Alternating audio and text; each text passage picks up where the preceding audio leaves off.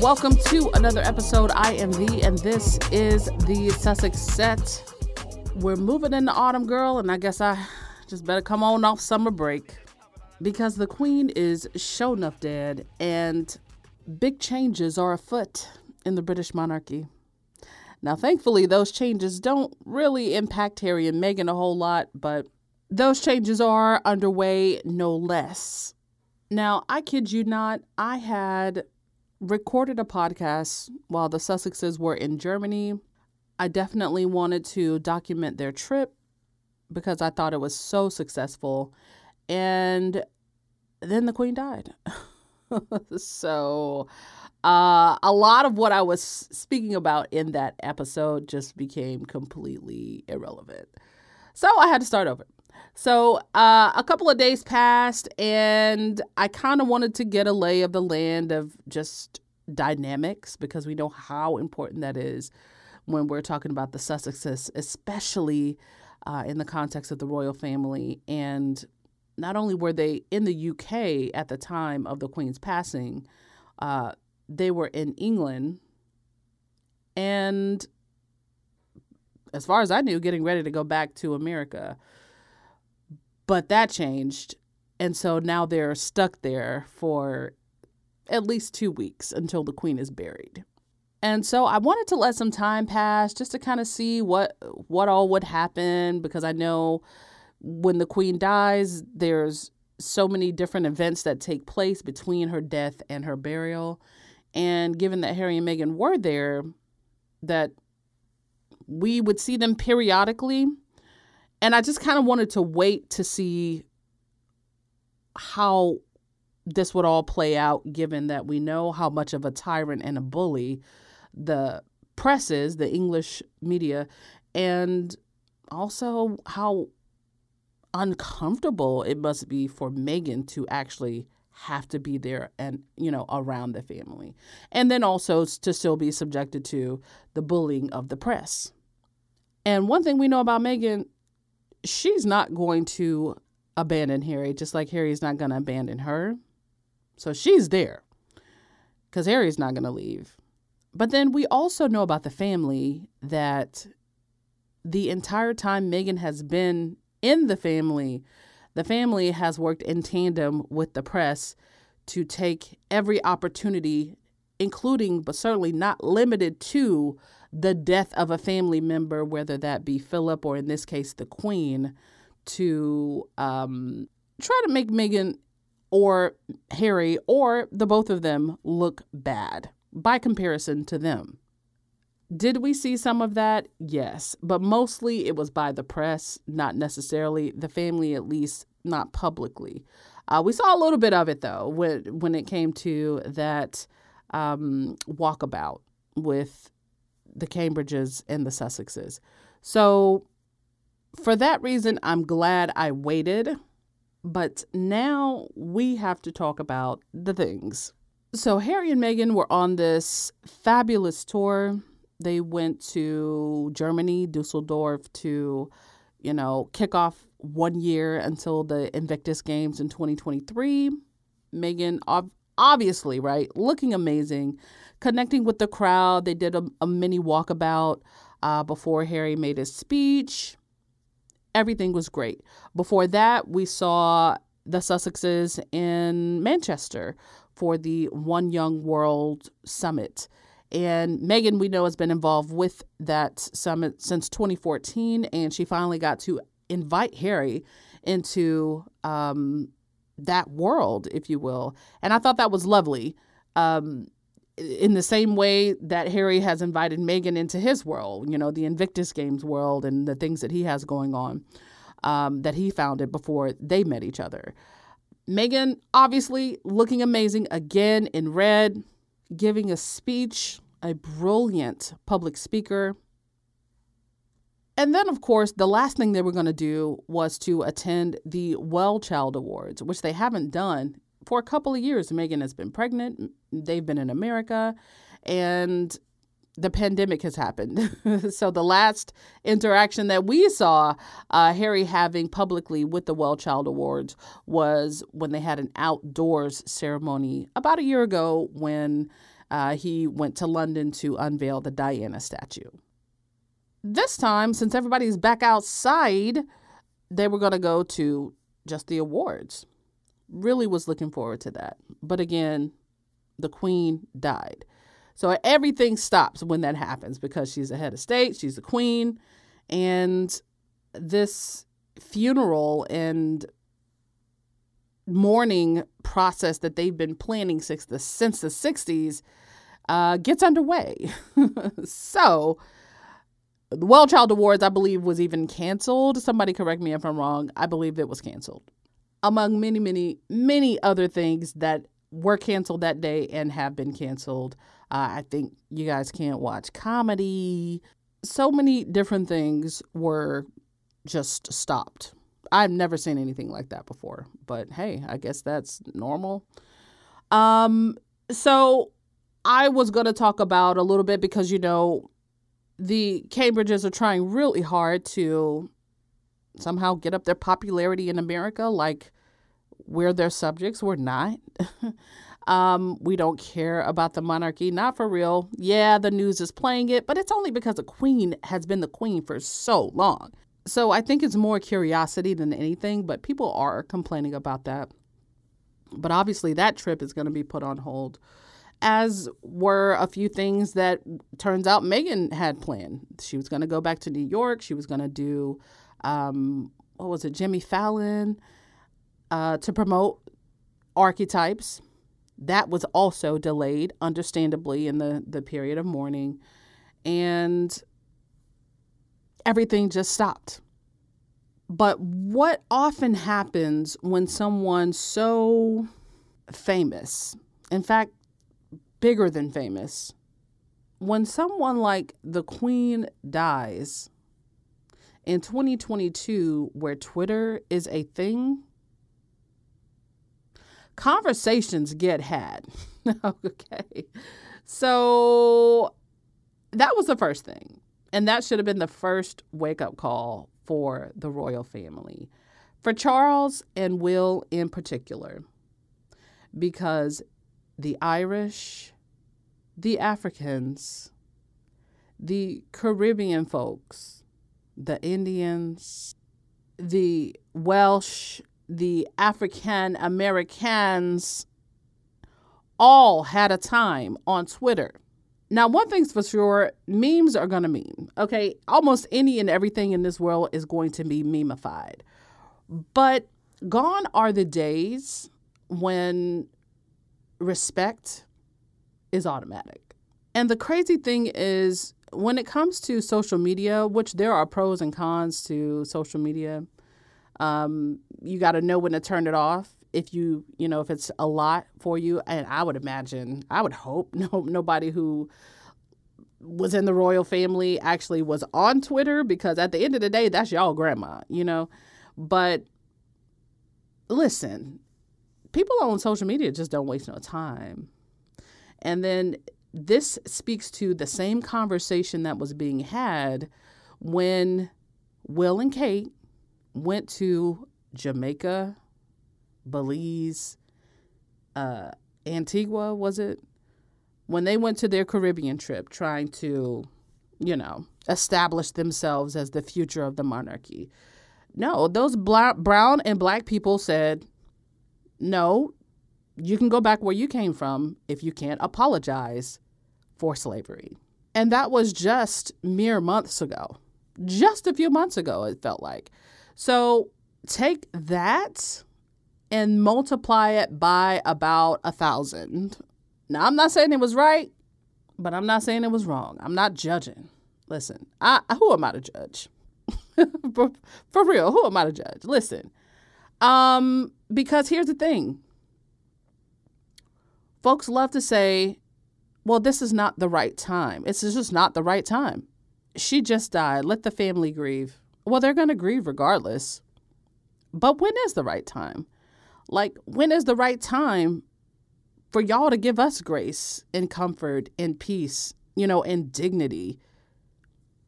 When are y'all gonna get out of Meghan Markle? For example. But one thing that is also noteworthy is that, you know, we're living in a time where inflation is at a record high, or it feels like it, at least, you know, in my lifetime, certainly. Um, you know, we're at least over here in America, we're just coming down off of insane gas prices, which I feel like was felt the world over. Um, that wasn't just an American thing. You know, food is damn near unaffordable. In post Brexit Britain, folks are relying on food banks. Um, wealth is constantly being concentrated upward you know how much money the richest people in the world made off the pandemic? And coming out of that, people more people are starving than ever it seems like and have sort of a gloomy outlook on the world in the future. The environment is in shambles. And you know, people are just tired of being preached to by folks like those in the royal family. And so sadly, I guess sadly for for you if you're grieving or if you're, you know, a proponent for the monarchy or at least a fan of the queen, sadly you came across all of that hostility and people lumped it right on y'all's heads, rightly or wrongly. Now, of course, again, a lot of it was just jokes, memes, funny videos. But, you know, a lot of people are also very hurt.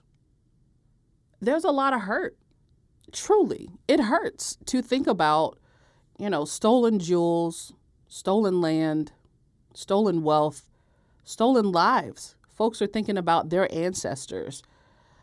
While that stolen wealth is passed on to further generations of this monarchy. And, you know, people, as always, are so quick to say, well, you know, the queen wasn't around during that time. You know, she's just someone who inherited her position, but she benefits from it directly and was an active participant in a system in her own reign that still oppressed black and brown folks in their own countries. And as a reigning monarch, she fought to keep countries under her rule and the king or queen of England today is still head of state of 15 countries. Yes, she never bought or sold slaves, but she sure still does benefit from the wealth generated from the Royal African Company. Maybe not anymore, but Charles does. And then there's this thing that, you know, again, people are saying, well, now is not the time. But when black and brown people experience distress, y'all tell us to get over it. Isn't that true? for example, as a black American, I still get emotional over slavery. Chattel slavery wasn't a thing in my lifetime. And granted, America is a, an extremely young country by comparison to England, but folks tell us to get over that shit all the time. They're trying to legislate slavery or teaching about slavery accurately out of schools in America. And yes, that is an American problem. But folks love to tell us to get over it. Oh, well, I didn't own any slaves. There are companies in America right now, today, that were started with slave capital, money generated from slavery in the South. Right now, today, Aetna is one of them, the insurance company, alive and well. Folks love to tell us to get over it. But African Americans don't benefit from any of that. You know, it's a similar type of thing. So, and I think some countries are going to have to have some real conversations about that because we're not going to let you forget. You know, folks are just not going to let you forget, especially in moments like this when the conversation just almost spontaneously happens because everybody is thinking about it. As for my personal reaction, at least initially, I immediately thought, Charles, he is in for a very rough ride. Because social media is easily dismissed as like childish humor and just fodder. Um, but to do that would be a mistake, especially by the royal family. In fact, what I see on social media between the Queen's death and now is the reaction from the world. Like, to an extent, we're all in our echo chambers. And so, in our own countries, yeah, our reaction is almost through the lens of whatever nationality you're. But with social media, everyone from everywhere is in the same place, having the same conversation. And outside of loyalists, you know, monarchy, royalists, and fans of the queen and the royal family, the conversation being had was brutal. And I think the royal family will ignore that at their peril. When Philip died, they should have been paying attention. Like there was so little empathy there. They should have known that something similar was coming with the queen. And and really, to be honest, by this point in her life, she was already, you know, the queen really didn't even live two years after Philip died. But by this point, it's like the life has been lived. And so people were going to react how they were going to react anyway. But like they didn't try to build up any goodwill between then and now. Again, maybe it was a foregone conclusion. It was just, but the royal family doesn't think like that. They think that they cannot fail. And that's a mistake because people's memory is really long. Now, let's talk just a moment about this word empathy. Empathy is so common these days. It doesn't seem like it if you look at certain things, but I think the younger generation, they're so naturally uh, empathic. You know, they view the world through that lens. And yes, the world is just really tough out there. But I feel like the younger generation has more compassion for one another than like even me when I was younger or or like my generation. You know, there's less emphasis on like being a certain type of man, being a certain type of woman, and having compassion for your fellow human being, right? Trying to see the world a little bit more through someone else's eyes, uh, being more accepting of people who are unlike you. EQ is truly the currency of today's world. But when I saw that there was basically zero empathy toward the royal family outside of their loyalists, I said, Elizabeth, Elizabeth has a problem. Because instead of empathy, there was utter apathy. And it's crazy because it seems like eh, there were just people who were waiting for this moment. For a moment like this, they. It's not funny, but they could not wait to throw that same apathy back into the faces of the royal family. Now, again, to what extent they paid attention, I do not know. I do not care, but I know the tabloids have. The tabloids have. I've seen a couple of articles about certain people's reactions and, oh, I can't believe this person is a journalist tweeting this type of thing about our queen. Oh, somebody paying attention. It's just not the royal family. But straight up, people are showing that they are and have been resentful toward the royal family for a very long time. Like, how dare they expect black and brown descendants of the people that they slaughtered and maimed and subjugated to be sad that the figurehead of the institution that violated them died peacefully in her bed? Like, be fucking for real. Like, for real, for real. For real, for real. Because she's somebody, grandma but she ain't our grandma. And I will say this I do feel bad for Harry. I feel bad for Meghan. I feel like they had a genuine love and admiration for the queen. Like, I won't even say the queen, I will say the woman, the person, not the title, but the person, whoever she was. I like, I didn't know her. But Harry knew her as various things commander in chief, but he also knew her as grandmother. And I believe she had a genuine affection for Meghan as well. So I do feel bad for them because losing a family member is always tough, right? But the title of queen is really what people were going at. Queen and all that entails, right? So she's Harry's grandma, but she ain't my grandma. She was a colonizer.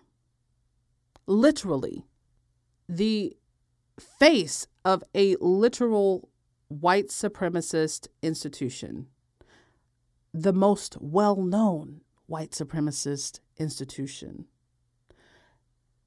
one of the biggest empires the world has ever known. Now, mind you, white people are not the majority of the world population. Put it another way, the continent of Africa, there are as many, if not more, just Africans as there are white people of all nationalities. We're talking about world population. Then there's everybody else. All of the pe- people in the Americas, all of the people in Asia, you know, folks who are native to, you know, lands in New Zealand and Australia and Polynesia, they're all brown. Right? But just the Caucasians and then just the Negroes, they're about equal. White people are a global minority, right? But when it comes to wealth, when it comes to power, when it comes to uh, wielding that over other populations, this idea, like if you don't really know those things, and listen, I'm just I'm just speaking facts. If you don't really know those things or you really didn't get that version of history or geography or, or, or world history or whatever, um, you might go out into the world thinking that there are just as many white people as there are brown people. There are not. But they control the narrative because of things like monarchies. Whereas when it comes to the European monarchies, England is it. She's that girl, if you will. But not really in a good way when it comes to people who look like me me, an African American who speaks English because of the fucking slave trade. You know? So the girls let him have it. People refuse to romanticize her reign. That's for the royalists to do, you know? But how can you expect the rest of the world to hang its head and mourn a lady who lived a life of complete privilege just because she was born into a certain family? like every stitch of her wealth was completely unearned, subsidized, and or inherited. Meanwhile, in post-Brexit Britain, again, some people are surviving off of food banks, which, by the way, on the date of the Queen's funeral, the 19th, are going to be closed. You know, the days of the world coming to a stop just to feel bad for rich white people are done. What did we do? we carried on. We sure did. We carried on right with the shenanigans. And again, let me reemphasize it's always sad losing a family member, no matter who they are. But the Queen was not a family member to the masses. They may have called her a quote spiritual grandmother, but very few people knew her personally compared to those who felt that they did. And to be honest, that's the biggest hoodwink of the British monarchy is that they had this sweet looking little old lady who they could say, listen, she's harmless. She's harmless. She makes a profit while y'all are starving. You know, and but the image of it, I mean, it's hard to be mad at a 90 something year old lady. I won't say be mad, but like to have ill feelings toward or, you know, apathy toward. Um, at the end of the day, it's easy to punch up just because at you know at the end of the day she has her choice of palaces to die in okay? Clearly she's fine. She was always going to be fine. But this is where charles is going to have an issue. See because the sweet little old lady been put to rest charles things are going to be a little bit different and like i said to somebody on twitter uh diana hive Diana Hive is about to come into his own. Mm-hmm. Mm-hmm. Cause Diana been having a resurgence as of late. Have you noticed? But the presence of Camilla on the throne, which, by the way, in this last week or so, since uh, or a couple of days since you know Charles has now been doing duties as a king, and we've been seeing Camilla in the background. Uh, she looks half embarrassed by that man. I gotta say, to me, no sympathy for Camilla. You know what I'm saying? But as for the two of them, I have never been more reminded of the panorama interview that Diana gave, where she said, This man is not fit to be king. I know I'm never going to be y'all queen, but this fool, he ain't up to it. And as you know, the queen told her, Yep, y'all can get divorced. You can go on about your business. I mean, we kind of seeing it a little bit. And tr- truthfully, I don't know. like, I don't really know what kind of King Charles is going to be. Uh, but I can already tell that there's a little bit of a shift. You know, uh, we've seen a couple of different moments where uh, folks are, you know, when they shout, God save the king, and boos break out. That, that happened in Scotland, you know. Um, it's to be so interesting to watch. And again, Diana Hive is going to be right there. So I'm to jump around a little bit and I just got to talk about how Meghan has been treated since she's been in England. Now, the good thing is the world is seeing. I can't say finally seeing, I think the world has seen for a long time. But because the Queen died, this is such a major historical event. Doesn't matter how you feel about her, she was the longest reigning monarch in history and has been on the throne for longer than most of humanity that currently walks around the planet has been alive. So, that is just to say, people are interested in the events of this week. As I watch it, I constantly ask myself, what is the purpose of all of this? Um, it just seems so antiquated to me. But that ain't my culture. That ain't, you know, that's not my history. And then people are going to be curious. You know, I know a lot of folks are like, Amer- a lot of Americans are like, why are you even showing us that? But a lot of Americans are genuinely curious. And then, of course, you got people who want to look on because of the Harry and Meghan factor. Uh, them being back in the nest of vipers, if you will, and having to be there until at least Monday, the 19th, when they weren't supposed to be there. You know, they didn't plan on being there. So everybody is paying attention for whatever their reasons are. And a funny little thing happened while Meghan was out with the family doing things uh, that the family does alongside her husband. Those who didn't start to see what Meghan is doing are now focused on what Meghan is doing because of how poorly that country is treating her. Um, and mostly by country, I, I speak about the tabloids because they tend to speak for the country, even though folks will say, oh, I don't read that crap. Well, it's like they have a megaphone. And to folks who don't live in England, we kind of do assume they speak for y'all because you let them thrive. So before the Queen's death, a lot was made out of the fact that Will and Kate and Harry and Meghan were not planning to meet up despite being physically closer. So Harry and Meghan only expected to be in the UK for max two additional days, you know, beyond when the Queen, the date that the Queen died. They were there on a mini tour, again, going to Germany, and then back into the UK. They had the One Young World the first day, Germany the next day, and then like a day or two later, they had the Well Child Awards. Again, that was canceled. but I keep thinking when they came to England, they were not planning to be in England for two weeks. And that also means that they're away from their kids. But once they were there, when the queen died, which is one heck of a coincidence. That's crazy to me. That is real crazy to me. it's crazy because, yeah, they were there for the Jubilee, you know, and then also we saw the Queen like literally days before she died, uh, meeting the new prime minister. It just so happens that even though they live so far away, they were there when she died. Got a lot of question marks uh, up above a lot of people's heads, but I I am not really going to go there.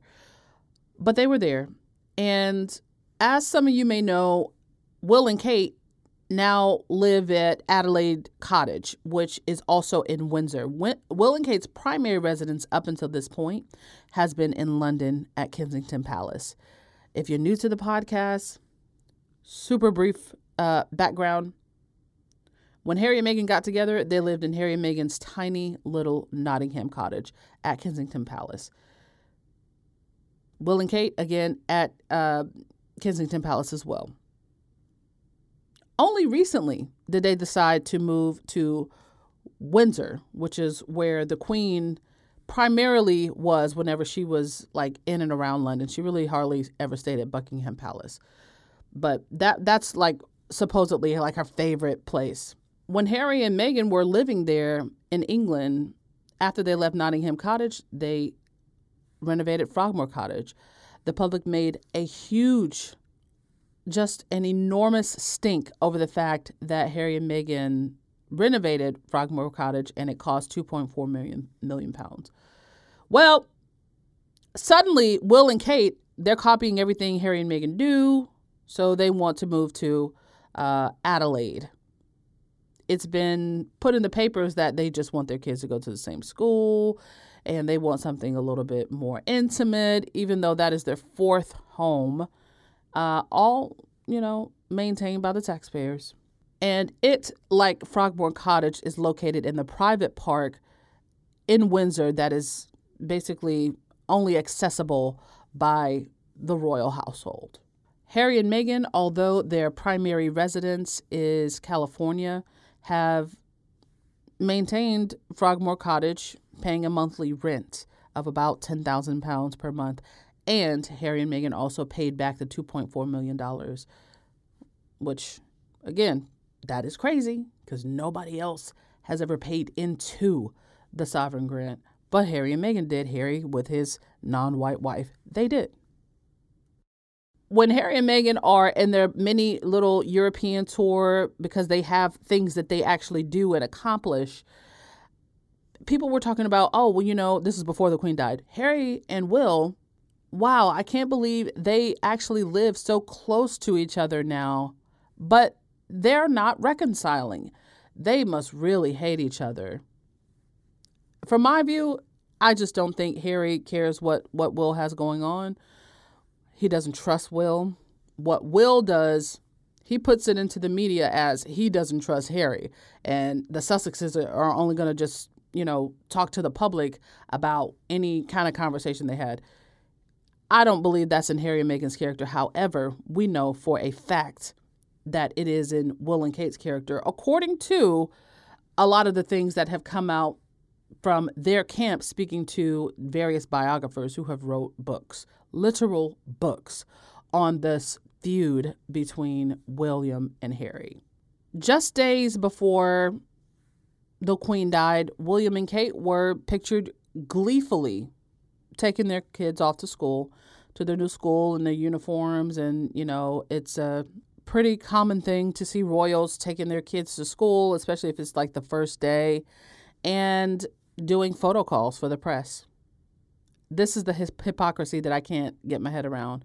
Meghan literally just said in the cut that she did not want that kind of life for her kids in the cut, that cut piece, it's brilliant. I swear to God, before the Queen died, I was making a podcast about it. And I'm still going to talk about it, just not in this podcast. But in the cut, the writer did such a masterful job of painting a picture of what it looks like for uh, Meghan or Harry to take their kids to school and or drop, you know, not drop them off, but pick them up.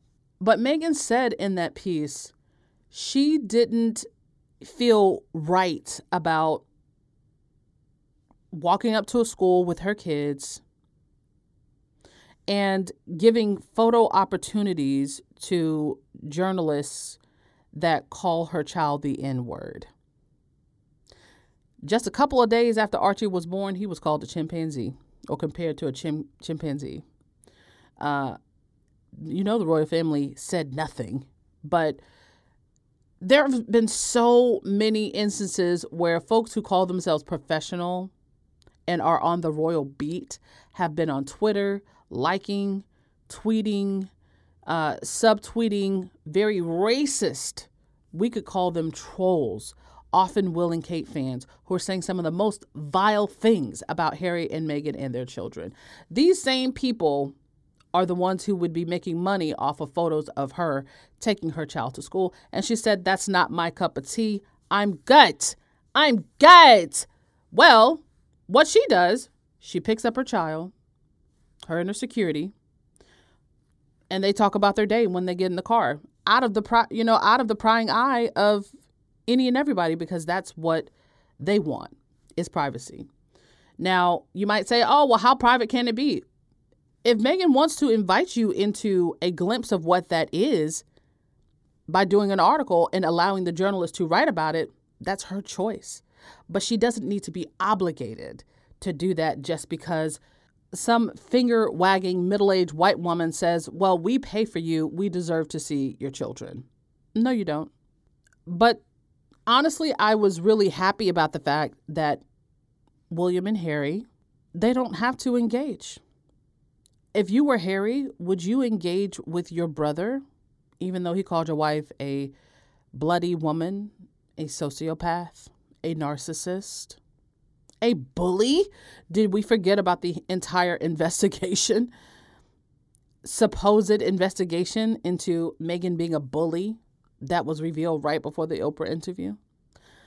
Girl, I wouldn't talk to him either. And to be honest, I was living. I was living for the fact that Harry was not paying them dust. I was living for the fact that Will and Kate have not met Lily we don't know whether they have or haven't at this point because the kids may be there, but they, they also may still be in California, girl, because we don't know. But I was living for the fact that Harry has just decided listen, I came here to do what I came to do. I'm paying rent where I'm laying my head. And then I'm going to go back to where I live in America. But the Queen died. And in addition to the press spinning it as, oh, William doesn't trust Harry, they were also spinning it, as they always do, as Harry needs to apologize to William and not the other way around. That demonstrates to me that no matter what they do, Harry and Meghan are never going to be in a winning position when the Cambridges have press like that, where the aggressor is consistently portrayed as the victim. Remember Meghan made Kate cry, and the press pumped that story for three years until Meghan finally told the truth on Oprah that the opposite actually happened. And the palace didn't rebut it. They said recollections may vary, but they didn't rebut that because they know they couldn't. Meghan said, I got the receipts. She wrote me a letter. And that's just one example. But they're there in England. And once the queen died, we saw the press immediately go into spin mode again. Initially, after it was reported that the queen was ill and under medical supervision and quote unquote comfortable, when I saw that girl, I knew. But uh, once it was reported that the queen was basically nearing the end, Anne was there. We knew Charles was there. Then there were reports that the Queen's children, like I guess the rest of her children, were en route to Scotland. And then there was the news that William was also en route to Scotland. But first it was Will and Kate, if I remember correctly. Then it was Harry or Harry and Meghan. And then it was, no, they're not going to go with their wives. And then it was Meghan demanded to go but she was made to stay back. Kate chose to stay back because, you know, she's taking care of the kids. This was on the BBC. This was on the BBC. Now, the BBC is supposed to be neutral.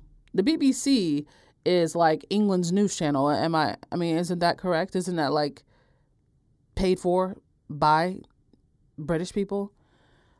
Um and then it was oh, Harry didn't make it the queen had already died by the time he got there. When truthfully, the queen was already gone when Will got there. They didn't get there in time. Uh, and then it was Harry was the last to arrive and the first to leave. And you see, it never ends. It never ends. And so when I'm talking about millions upon millions upon millions of people paying attention to the royal family in this moment that otherwise never would have, they're seeing it firsthand. They're seeing how the Sussexes are constantly abused by the press, and they're wondering how they lasted as long as they did. And so, immediately when I learned that the Queen dies, as I'm sure many Meghan's fans, many of Meghan's fans did as well, I started to worry. I started to worry about her. Not so much Harry, but I know Harry's going to stand by his woman because that's not even uh, any other alternatives are not options. But again, she only planned to be there for another maybe two days. Now, I don't really know how um, much of the rest of the family actually knew how dire the Queen's condition was. One thing we do know is that when Harry and Meghan are in England, they make a point to try to see the Queen. Always. But when she died, my brain goes, oh, damn. So this is a 12 day process. And I'm like, wow, so they were about to leave, but now they're going to be there for another two weeks. There's no way that they're going to go back to California, even if just to get their kids, and then come back in that 12 day mourning phase or mourning process or whatever it's called. They would be eviscerated, especially Meghan. But there it was, day one. They're trapped in that godforsaken country. And they're already trying to say that Meghan is shoving her way in and dictating, demanding to watch the queen die. They literally said that. Now, if you think Meghan is not going to support her husband, you must be smoking that rock. Because knowing who they are, they support one another. You see Harry being in a supportive role when they're out and about in the ways that he can. But Harry probably wanted his wife to accompany him to Scotland. He's being told that his grandmother is at the end of her life. But to me, it was the way that they so quickly pivoted to Meghan and pointed to her and say, You, you are the bad guy. Like, how dare you think that you can come into our in- inner sanctum as the queen is passing away? How dare you think that you can be on the same property in the same country as the queen is passing away? And to be honest, they only asked Harry because he was there. And they know how bad it would have looked had they not. Now, granted, it would have been pretty hard to get there in time if he wasn't in the country, but like they weren't keeping him aware of the queen's health or her decline. Charles knew. Charles had stayed in a in a property uh, near where the queen was. He was there for days. He and Camilla, expecting the news. Princess Anne was also there. But it wasn't long after the queen died that the press again pivoted to Meghan pivoted to Harry, but especially Meghan, and said, You are the reason for this. The lady was 90, 96. Uh, you are the reason for this. You have caused the queen so much heartache. And then they proceed to use Meghan as a punching bag. Now, let me let me tell you this. When Meghan, the Duchess of Sussex, is the main story on the day that the queen dies, y'all don't think y'all got a problem. Y'all don't think y'all are lacking in relevance? When Meghan, like the the black lady from America, when she's the number one story and not the queen. They said things like Meghan was admonished and the family was incredulous.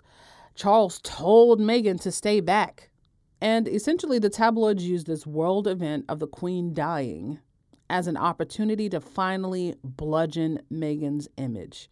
Now, they have been doing this since she joined the royal family, since before she joined the royal family. But because this event was so big, they wanted to, for lack of a better phrase, finish her. I am still of the belief that whoever is behind the tabloids, like whoever these nameless, faceless, well, they're not nameless, but they're powerful. They're generally faceless, right? Because the tabloids put out faces like Dan Wootton, you know, uh, Camilla Tominey, Piers Morgan. But like the financiers, they want to put Meghan away. And I feel like they work in tandem with the royal family. They wanted to put this woman away. Because after all, when will they ever get another opportunity like this to hammer her into the ground when the eyes of the world are on her? They have the perfect opportunity to make her look like the big bad villain that killed the queen. And now, if you're Meghan and you you felt like you literally ran for your life from these same type of people entities but here you are kind of stuck because you you will support your husband. He lost his grandmother after all. But now you're target number 1 suddenly again how are you not triggered if you're Meghan or if you're in that situation? And then add to that the very real security concerns, they still get racist death threats.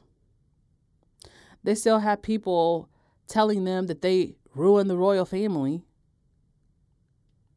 You don't know who has anything on in their hands on these walkabouts.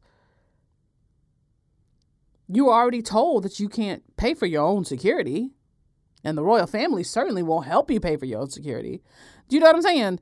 So how are you not triggered? and then be made to go on a walkabout, ride in the same car with Will and Kate, whose chief of staff, Jason Knauf, gave evidence. Let me remind the girls, gave evidence in favor of the Daily Mail in Meghan's lawsuit against them. This man literally gave testimony. And he still works for the Cambridges in their Earthshot Prize. So that's probably the most noticeable way Will and Kate's camp, right, has helped the Daily Mail against Meghan in particular. And then Charles and Camilla just recently hired as their communications secretary a former deputy editor of the Daily Mail. They now, right now, today, work for King Charles III how does Meghan ever feel at home in that family? And if you're Harry, imagine having to make nice with the people you believe want your wife either dead or destroyed. The mother of your kids. Meghan's treatment by this country is it is profoundly disturbing. It's despicable, diabolical even. And lucky for her, she married the good guy. She married the good prince. Because Kate is struggling. She's struggling. She's struggling. She's struggling, bro. Because she finna wear that title, Princess of Wales. She's to wear it. She's to wear it. Because that's a heavy bag to be carrying around.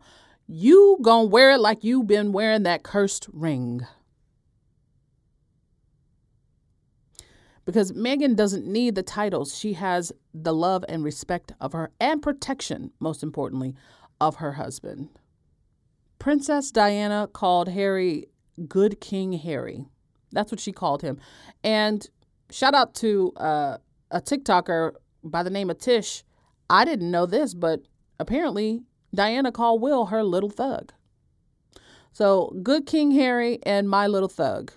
And to be honest, it checks out because William seems to always be angry. Always be angry. He takes no care of Kate in public and he's a petty, petulant man child who thinks that titles are all he needs for the public's goodwill. He might have goodwill in England, but William will be goodwill hunting for some goodwill when he gets to Boston or when he comes to America in general, especially after what we saw this week.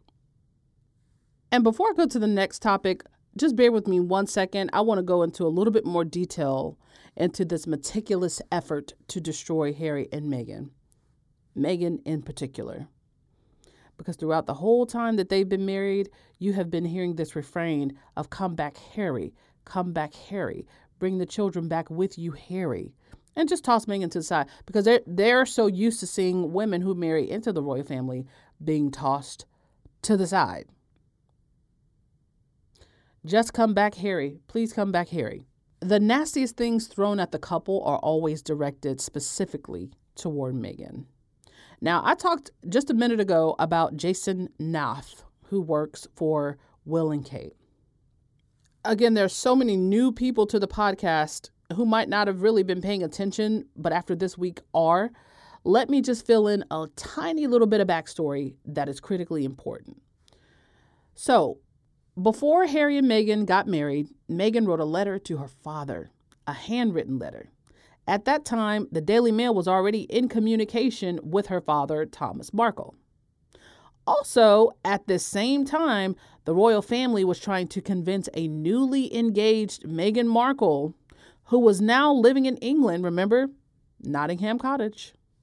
And they're trying to convince her to fly to Mexico to keep her dad in line, basically. Now, it made no sense for her to go to Mexico, so she wrote a letter. And side note, why would a woman who is now one of the most famous people in the world fly by herself to Mexico to be in harm's way, flying commercial, of course, to rein in this grown ass man who is doing whatever he wants to do? He's Meghan's dad, but Meghan doesn't control him. But remember, they were he was already speaking with the Daily Mail. So had Meghan flown to Mexico, there would have been photos, there would have been all kinds of things, all so the Daily Mail could profit. So that was the first suggestion that they had for her that would put her directly in harm's way. And knowing that her father does not have her best interests at heart. Fast forward a few weeks or months after that, Meghan's handwritten letter is leaked by the tabloids. The Daily Mail specifically because they had the exclusive. Again, they were working with Thomas Markle. They published parts of the letter. And now Meghan deliberately wrote this letter so that ideas within the letter spread across to the next page. She knew the letter could possibly be leaked, and if that happens, her rights would have been objectively violated. In England, and I guess in a lot of other places, if you are the writer of a letter, you own the copyright to that letter. And we're talking about a handwritten letter. Your permission is required by law for that letter to be published. The Daily Mail did not get Meghan's permission to publish this letter that was written, FedExed, by the way, to her father. Again, the writer of the letter is the owner of the copyright, not the recipient. And Meghan is brilliant because while they were trying to set a trap for her, they didn't even realize she was setting a trap for them.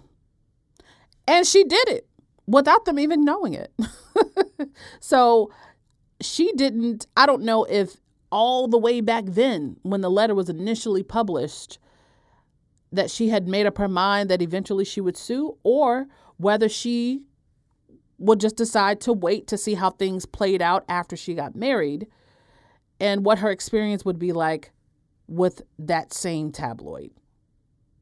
We don't know. But what we do know is more than a year later, right before it was decided that they would be leaving for the United States, Meghan announced, really, Harry announced on her behalf that she would indeed sue the Associated Newspapers, which is the owner of the Daily Mail. And so, as Meghan put it, the events leading up to the lawsuit started before Meghan was married.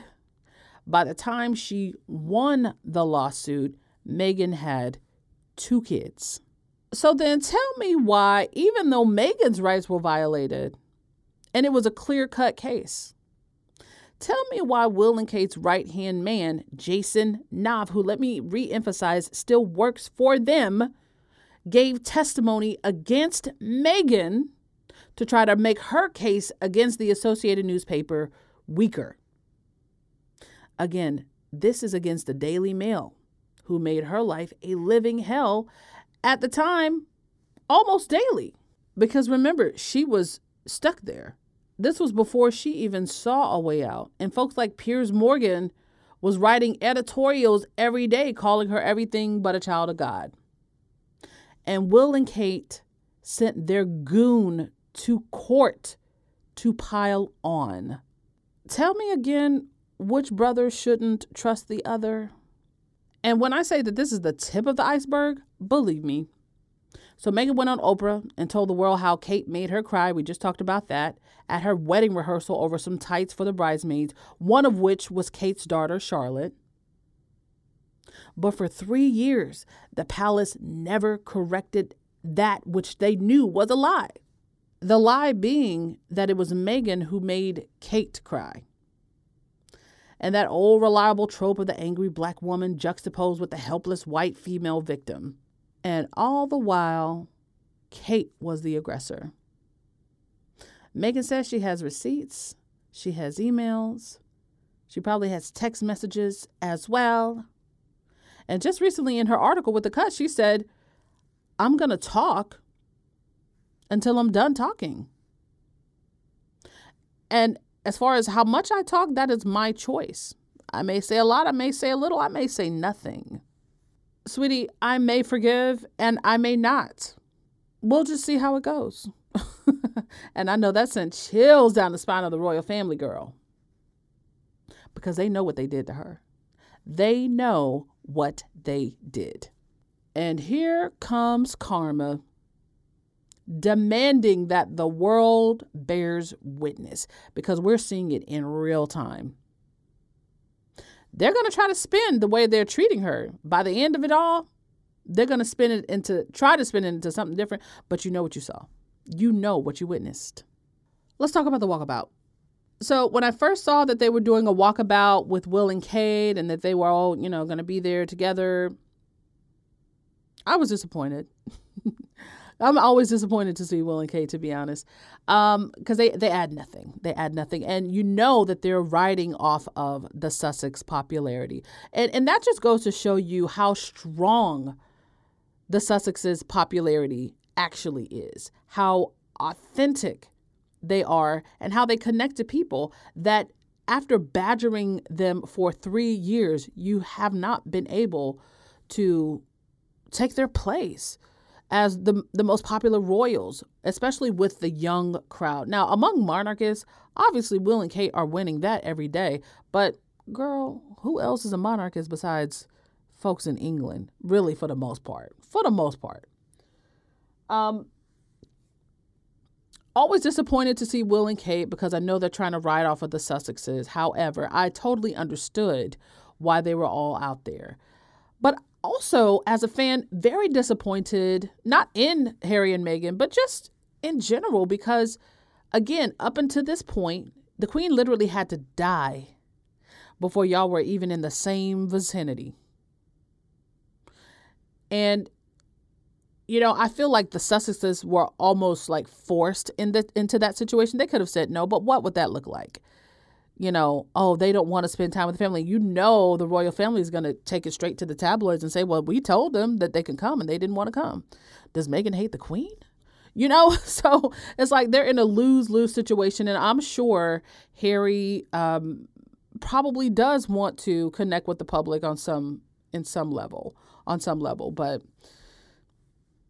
that's probably triggering as well for him because the last time he actually really did that, I mean, maybe with Margaret, I don't know, but uh, certainly the most crystallized in his mind is probably when his mom died. He was a little boy, but now he's with his wife, but he has all these other concerns about like their security.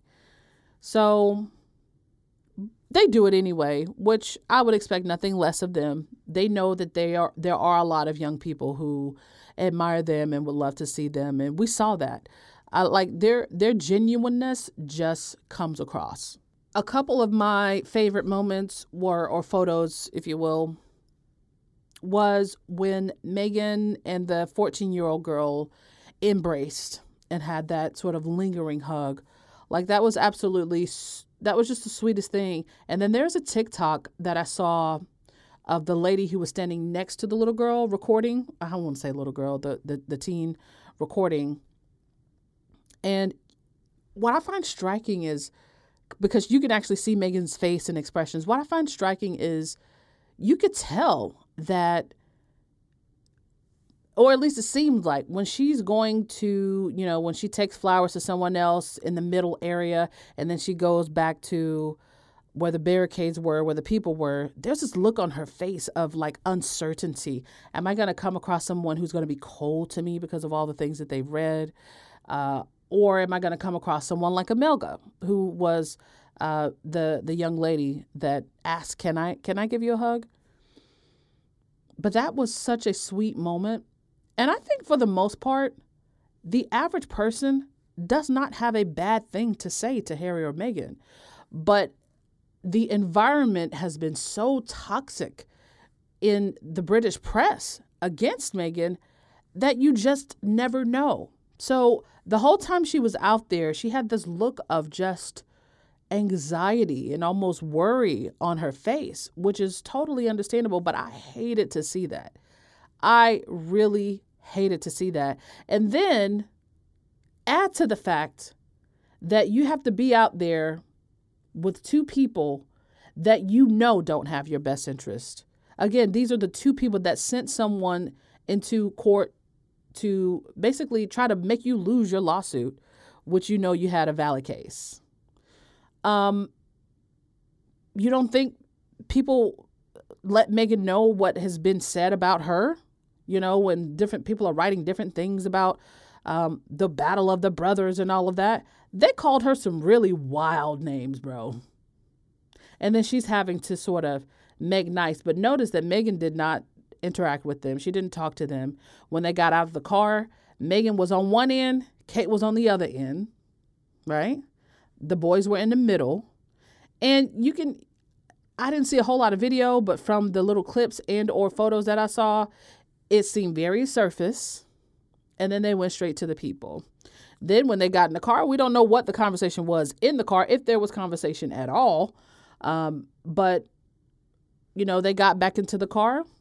Again, Harry escorted his wife to her side, got into his car. I mean, got in on his side of the car. Um, but just in general, you know, the walkabout, it's just one of those things, man. And then I, I also feel like that was when Will and Kate really wanted to debut their titles. I, I've seen a couple people mention that or talk about that. I think so too, because they had changed their bio like two separate times already. And then when Charles made the the speech about you know what he hopes for his family going forward, he referred to them as the Prince and Princess of Wales. They wanted that to be their big moment. But somebody somewhere said you better call Harry because he's going with you. You know, that's what that's what it felt like to me. And so she didn't have her moment. And, and you know, anytime you put Will and Kate next to Harry and Meghan, Harry and Meghan are going to shine, and they're going to draw a comparison to the duds who do nothing but try to emulate, but they fall flat every time.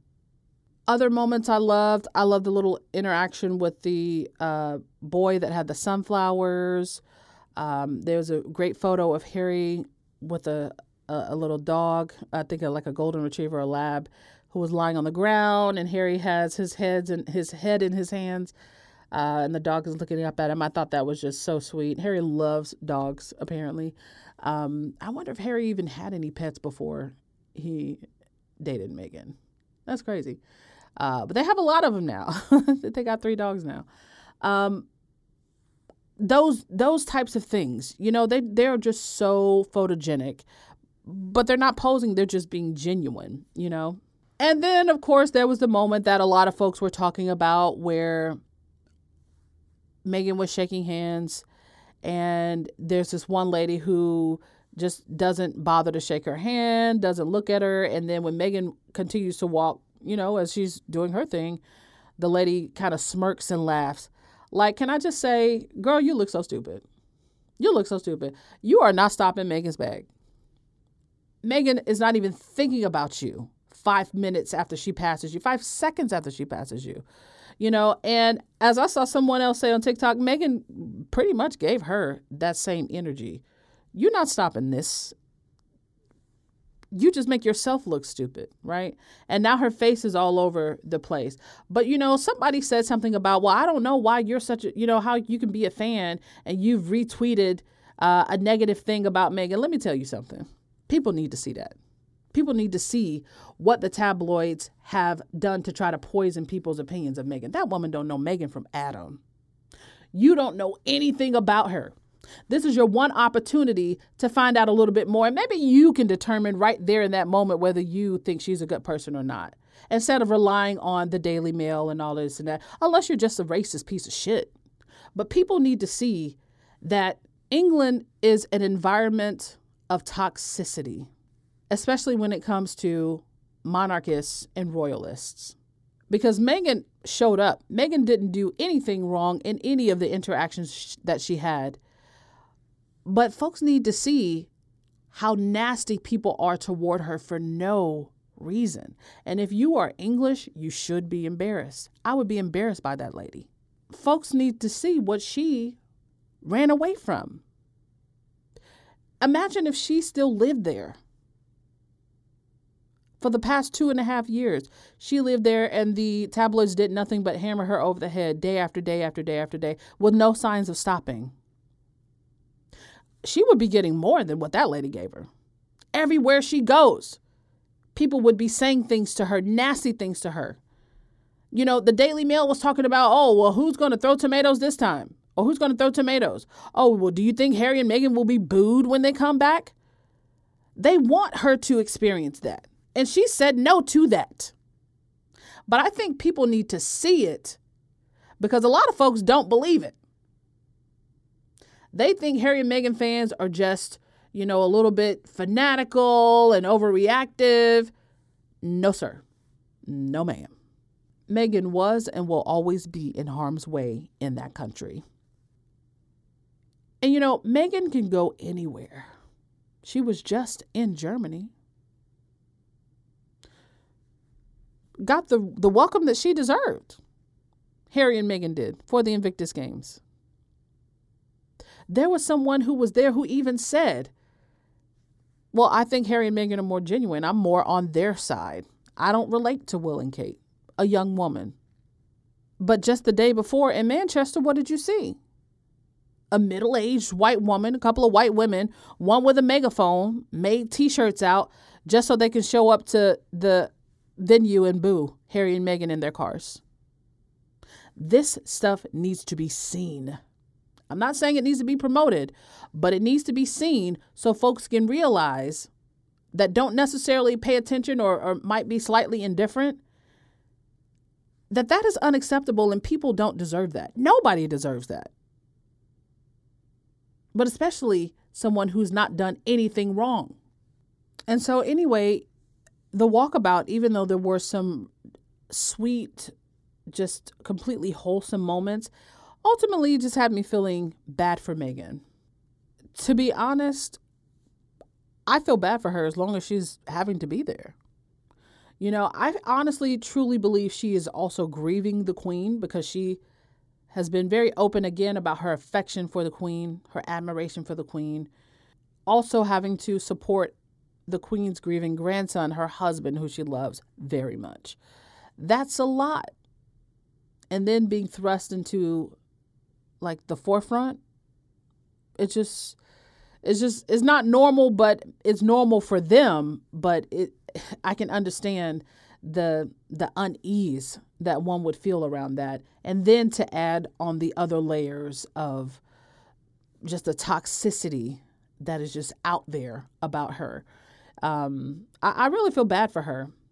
Like I said, she looked traumatized and she tried to smile through that energy, but it still came across you know, it did. And then there was this other moment that, that people were trying to blow up uh, with the flowers, where I think this is also Will and Kate's guy, Lee Thompson, um, who is like a PR person. But frankly, anybody who works for Will and Kate, Harry and Meghan don't trust. They don't trust. But there was this clip that was circulating where, you know, generally whenever a royal has flowers given to them by someone in the public, public and aid will take it and put it somewhere. Um, in this case, over where all of the other flowers were. But this person asked Meghan to put the flowers there, and she was ha- holding on to them for that reason. And she turned to him and said, No, that's okay. They asked me to put it over there. I appreciate it, though. Thank you. And they tried to make it look like she was telling him off, and she wasn't. She was just telling him, I got it. I appreciate it, though. Stuff like that. Taking one thing, making it something that it's not, and then running with the narrative. But ultimately, I came away from the walkabout with this.